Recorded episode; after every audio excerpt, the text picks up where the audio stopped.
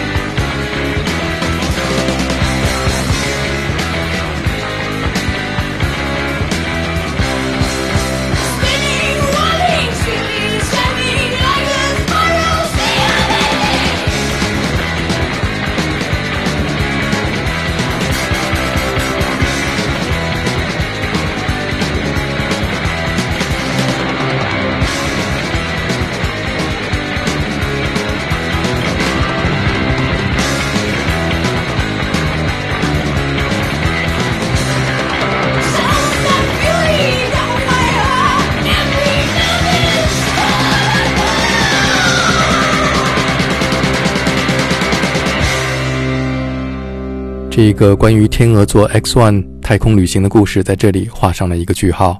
我们的英雄驾驶着太空飞船飞入黑洞之后，失去了对飞船的控制，他的身体和飞船一起被彻底摧毁了。一九七八年，Rush 推出的第六张录音室专辑《Hemisphere》半球的第一首作品，延续了这一个未完成的太空旅行，叫做《Cygnus X-1 Book Two Hemisphere》半球。这一回，New Bird 把歌词创作的概念从科幻小说转向了希腊神话。太阳神阿波罗代表着智慧与理智，而酒神狄俄尼索斯则代表着爱与情感。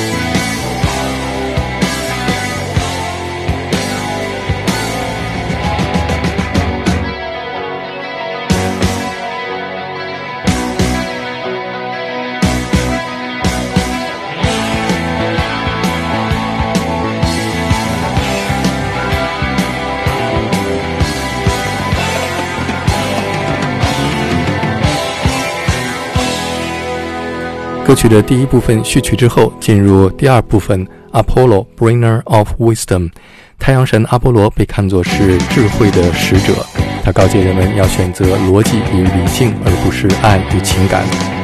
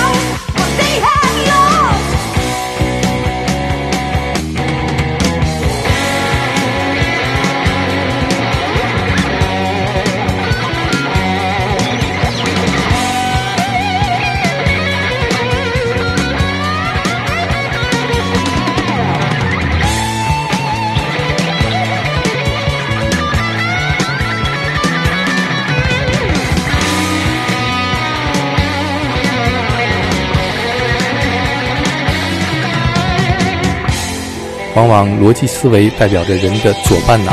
歌曲的第三部分，Dionysus Bringer of Love，宙斯的另外一个儿子酒神狄俄尼索斯被看作是爱的使者。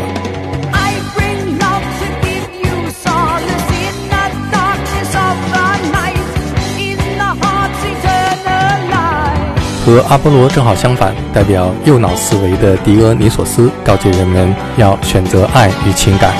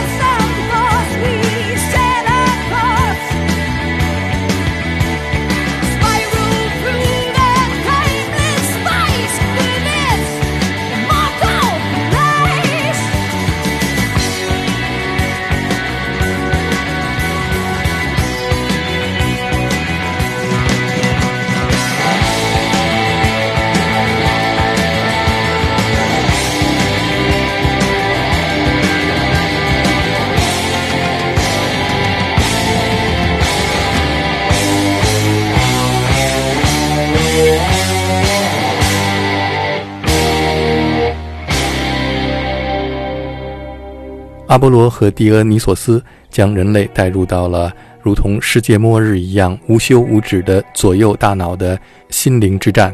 刚才我们听到这一段叫做《Armageddon: The Battle of Heart and Mind》。歌曲的下一章叫做《Sickness: Bringer of Balance》。此刻，在上一张专辑结尾处，故事《The Voyage》结束的时候，主人公驾驶着飞船消失在黑洞里。他的身体和飞船被黑洞巨大的能量彻底摧毁之后，他的灵魂降临在了争斗中的阿波罗和狄俄尼索斯面前。他是平衡的使者，他的出现终止了一场可以毁灭人类的战争。